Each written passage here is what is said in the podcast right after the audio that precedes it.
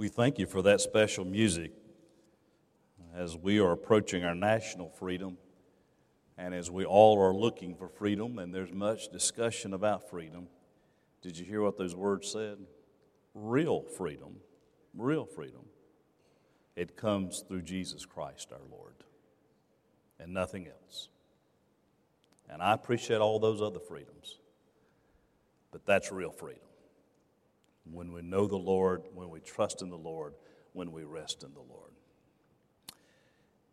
If you have your Bibles with you, or if you want to look on the screen with me in Matthew, the seventh chapter, verses 7 through 12, it's that passage that talks about a number of things in these short verses asking and seeking and knocking.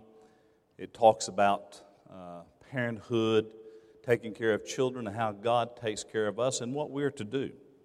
Ask and it will be given to you. Seek and you will find. Knock and the door will be open to you. For everyone who asks receives, and the one who seeks finds, and to the one who knocks the door will be opened. Which of you, if your son asks for bread, will give him a stone? Or if he asks for a fish, will give him a snake? If you then, though, see that you're evil, know how to give good gifts to your children, how much more will your Father in heaven give good gifts to those who ask him? So, in everything, do to others what you would have them do to you. For this sums up the law and the prophets. May God bless the reading and the hearing, understanding of His precious and holy word. What is a father to do in the day and age in which we live? Well, this, this is Father's Day. Uh, there's been a lot of stats and surveys done about Father's Day, comparing it to Mother's Day, and we know that sometimes mothers get a little better billing when it comes to gifts. Now, they've done some surveys too with men and women. What women buy and what men buy are two different things. Women buy smaller gifts, men buy larger gifts. You see where I'm going? So, if you have not bought your father a gift yet, it's not too late. A set of golf clubs, a new bass boat, or a brand new Ford truck. I hear amen to that? so, fathers, that's what y'all expected. Is y'all, y'all like the big gifts, right? So, there you go. Uh, if you haven't got them yet, and, and just do away with those cards. They said that's okay if you don't even give them a card this year or anything like that. Just give them the big gifts, and they would appreciate it. You know, we come today not as technically a religious holiday, but it's an important time and it definitely has ties to the scripture. It definitely has ties to our Christian faith. It definitely says something about uh, our formation as children and young adults, what we're doing in this world and our society today fathers, dads, fatherhood, that whole piece is so important. And sometimes I feel like that we've relegated it uh, to something that is insignificant. And we've played up some other aspects of our families and our society to neglect of that. I think we recognize dads are important while we know that fathers are needed, unfortunately, more fathers are missing, even if they're in the home, or many are not even in the home to provide the nurture and care and love and grace that they need today. And I think it's a call uh, for us as a society, and particularly as a church, for fathers to stand up tall and be the men God has called them to be. Fathers, you have a powerful impact upon your family. And I want to mention three basic things this morning that I think, uh, as I understand this passage and I understand what the scriptures say throughout, that God is calling fathers to do. As we say, what am I to do today as a father? First of all, I think we need, as fathers, to connect with God. I know I've been in church all my life, I've watched church life. I think if you added up from one Sunday to the next across America, how many moms are here and how many dads are here, the moms have a tendency to outnumber. I've had many people sit in my office and tell me, How can I get my husband to church? Uh, what can we do to have him uh, to take a leading role in our family? And so I've had those conversations. And that I think uh, we understand that how we view our fathers, listen to this piece, also has a tremendous impact on how we view our Heavenly Father. If we trust our Father here on earth, we have a tendency to trust our Heavenly Father more importantly. You know, the way that a father treats his child speaks to the child. Uh, the discipline his child plays uh, is important in the formation of that child's understanding of God. If the father is overly critical, then it's easy for the child to see God as judgmental. If the father is neglect- neglectful, then we see that the child concludes maybe that God really doesn't care about me. If, on the other hand, we find our earthly father that is supportive and loving and caring and full of grace, then that child has a tendency to grow up and see God in that same light. How is the father's role important in the world in which we live? I think it's vitally important. Well, it's obvious that God created Adam and Eve. We don't readily consider the fact that there were differences uh, between the male and the female, uh, that the roles they played then and the roles that they play now.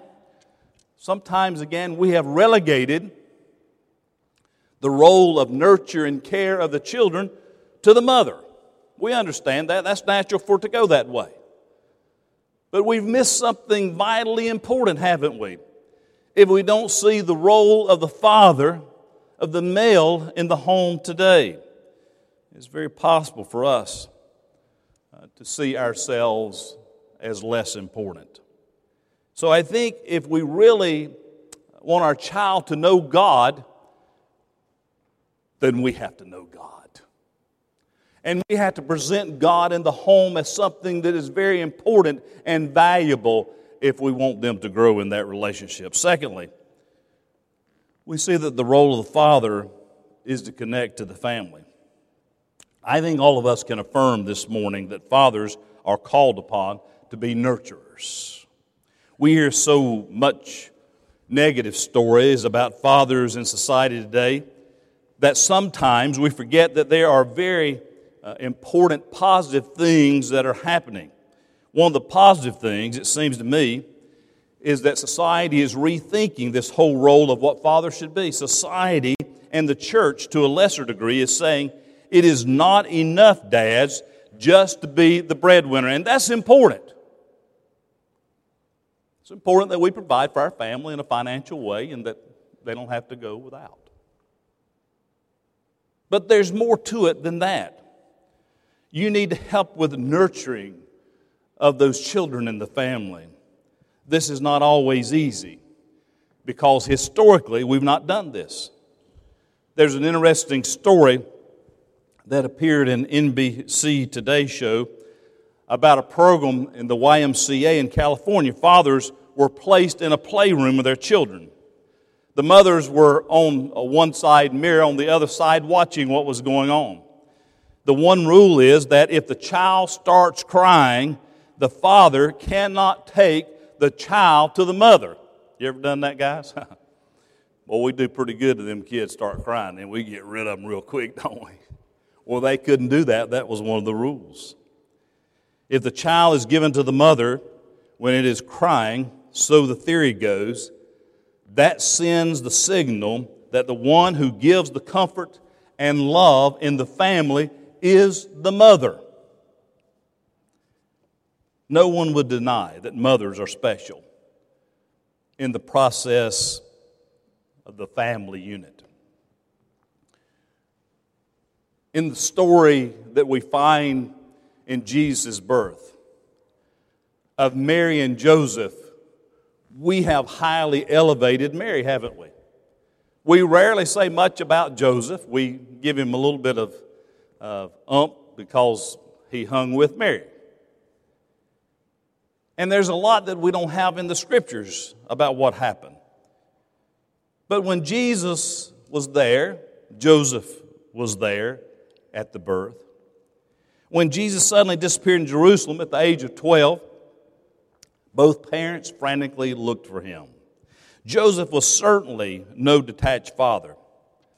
At special religious ceremonies, we find that jo- Joseph, uh, he was there present and helping. And we see that um, there was some special occasions only that was uh, relegated to father and son, and Joseph took Jesus. It isn't by accident that Joseph was a carpenter. Listen to this. And by trade, Jesus was what? A carpenter.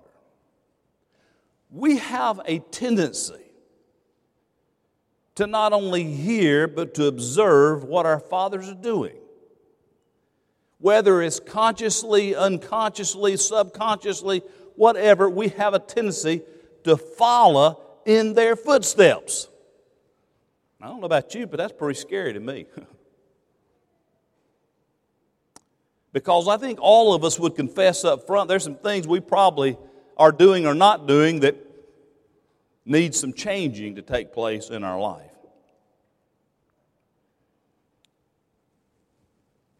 Even Jesus was greatly influenced by his Father. 20 years ago, they did a survey that showed uh, over some 30 year span the percentage of children living apart from their biological fathers, that they would more than double from 17 to 36 percent. It estimated by um, another 20 years that 50% of all children living in America will be living in a home without a father. Well, it's not been quite that bad. It's only 40%. But that's still not good news, is it? You don't believe fathers is important? Just listen to some of these stats. Blew me away when I read these. 63% of youth suicides are from fatherless homes. 90% of all homeless and runaway children are from home, fatherless homes. 85% of all children that exhibit behavioral disorders come from fatherless homes. 80% of rapists motivated with displaced anger come from fatherless homes. 75% of all adolescent patients in the chemical abuse centers come from fatherless homes. 70% of juveniles in state operated institutions come from fatherless homes. 85% of all our youth sitting in prisons grew up in fatherless homes. Do you think it's important to have a father in a home? I think it speaks for itself. Now, I don't want to be Pollyanna about this. Not every man who is in a home is God's gift to fatherhood. And just because you're in a home doesn't necessarily mean you're doing what you need to be doing as a father. We all know that. But isn't it high time that our fathers across America and the world stood up and started being responsible fathers showing the Christian faith to those in which they're able to birth? I think it is. Thirdly, I say the father it's important that they connect to the church.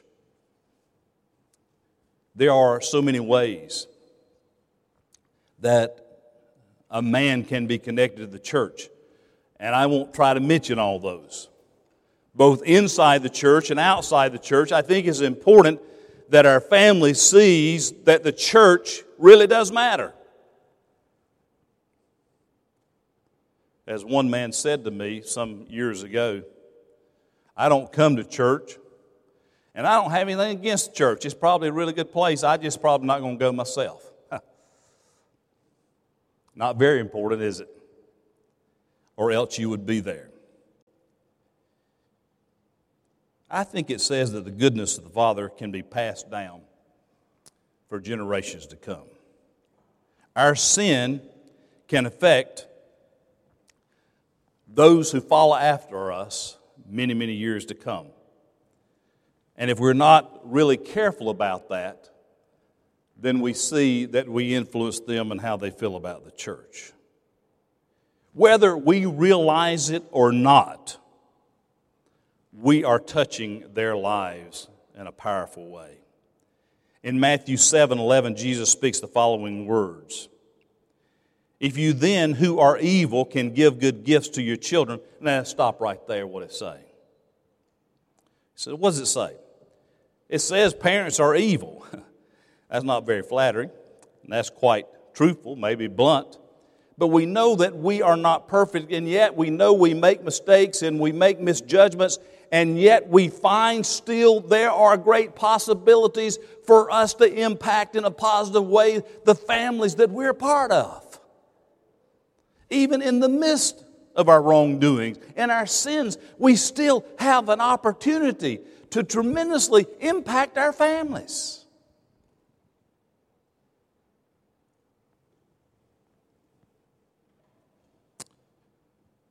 See, it's a basic theological component of Christianity. It says that none of us are going to parent perfectly. Let's get that straight, start with. we know that's not going to happen. But don't despair. Though we sometimes fail, we can give good gifts to our children as the scriptures talks about it. It's talking about grace, you see. Even though we are sinners, good things can still come from us. We make mistakes, but we can also get it right. And if we have enough grace within us, we can still do right for our children. The book of Exodus says that the sins of our fathers will affect the sons of the third and fourth generations. That's pretty scary, isn't it? Certainly, there is truth in that. The atrocious farming techniques of the 1920s created the Dust Bowls of the 1930s. I see fathers who do not bother to come to church and give any religious instruction at all. And I wonder just how many generations is that going to affect? That son may very well, probably will act as the dad did and not put the church as a priority. As I said last week, we're really fighting against the grain today in our world. We have a lot of things calling for our attention and our time and our energy. And if you want to invest somewhere else outside the church, there's plenty of places to do that.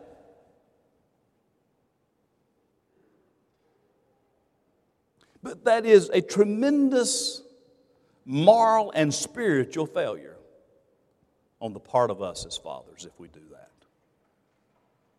For we have this one little opening, one little time and space to be able to affect change and influence the lives of our children and grandchildren and those that we're involved in. I wonder what we'll do with that. Is there anything more precious in this world than our children?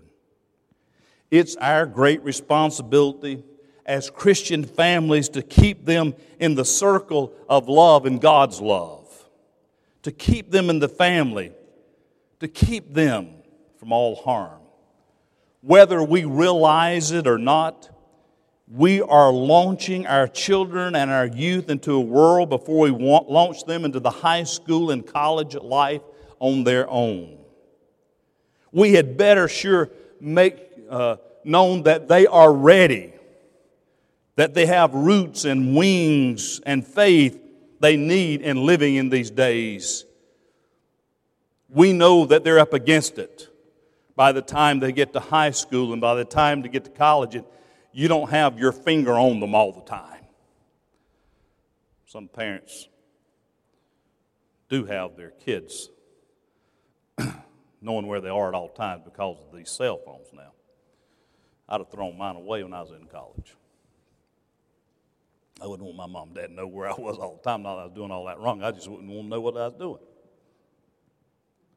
But we can't keep up with them when they get out of our house.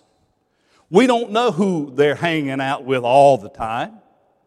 We don't know whether they're going to class. We don't know whether they're getting any spiritual nourishment or not. We'd better do all we can while they're there under our purview to influence, to touch, to bless them.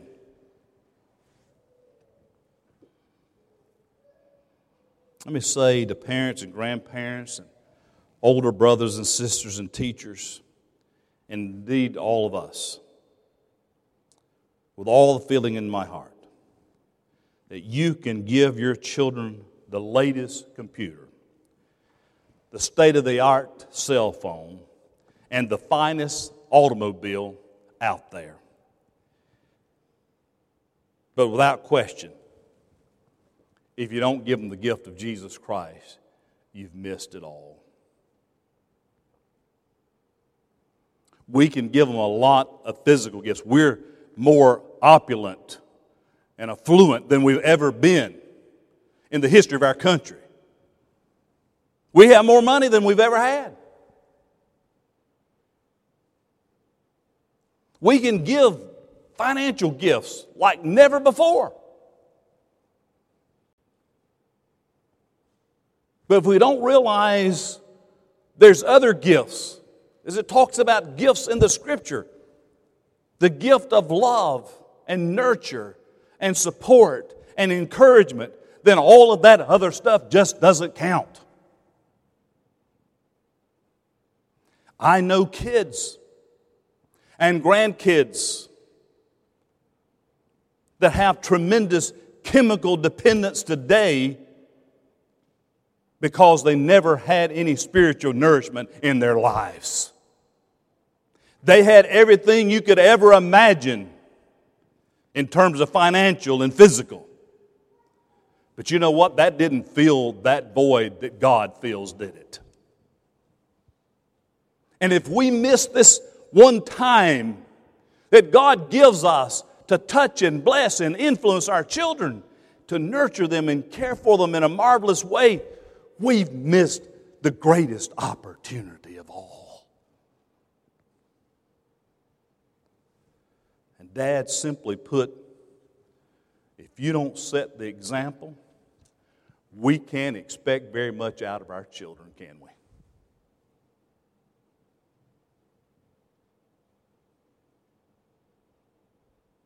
Somebody said, Did I come here on Father's Day to hear that?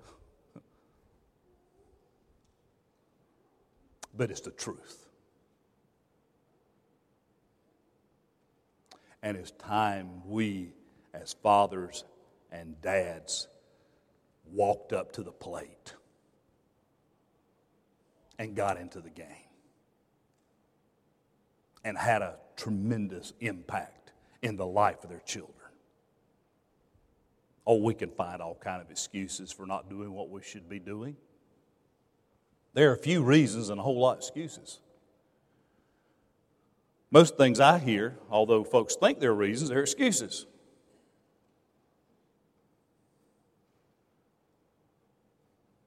If we really want to impact our children, then we'll do what it takes. get our children completely involved in the life of the church. Show them how important your faith is. Help them discover the power and light of their Christian faith. I know situations where family did everything right. They went their way and they got lost. This happens sometimes. But I'd say in that 90 percentile, that if we teach, instruct, train, model, witness, nurture, show love to our children, they'll end up in the right place. Sometimes it takes them a while to loop around. but they usually come back home again to their upbringings. Please do not neglect that. God bless those fathers who are doing such a tremendous and great job with their children. Those fathers who have not just shown duty, but also have shown love. If you want to touch the future beyond your own life, the best way to do it is to be a loving parent. Do you want a legacy? I'm not talking about a financial legacy, I'm talking about a spiritual legacy. Do you want a spiritual legacy? You can do that day by day and event by event. To be connected to God, to be connected to your church, to be connected to your family. All of those things are what we should be about doing as fathers. Amen and amen. May God bless you on this day that you've come, and I hope uh, that you have a wonderful day. Uh, if your father is still alive, please let him know uh, that you appreciate him. Um, not because he's been perfect, but because he's been your dad and he's done some really wonderful things. Develop that relationship, cultivate that relationship. Do all you can. You know,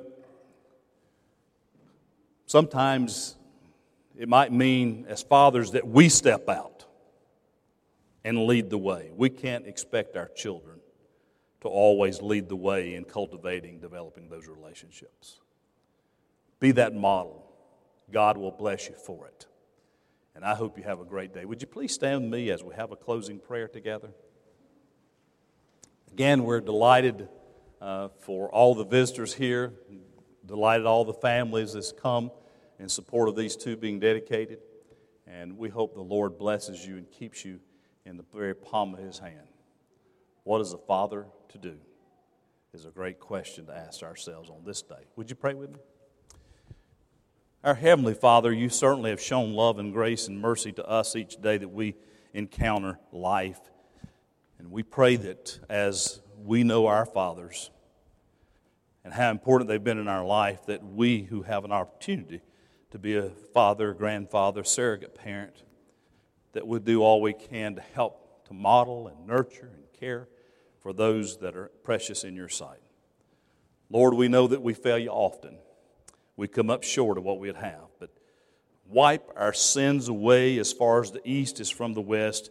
Make us as white as snow. And we pray, O oh Lord, that we'd do a better job of being family members in the coming week, in the coming year. That when we get to the end of the road, we'll have very few regrets because we've done it on a regular and daily basis what you've called us to do. We make this prayer in the name of Jesus Christ, our Lord and Savior. Amen.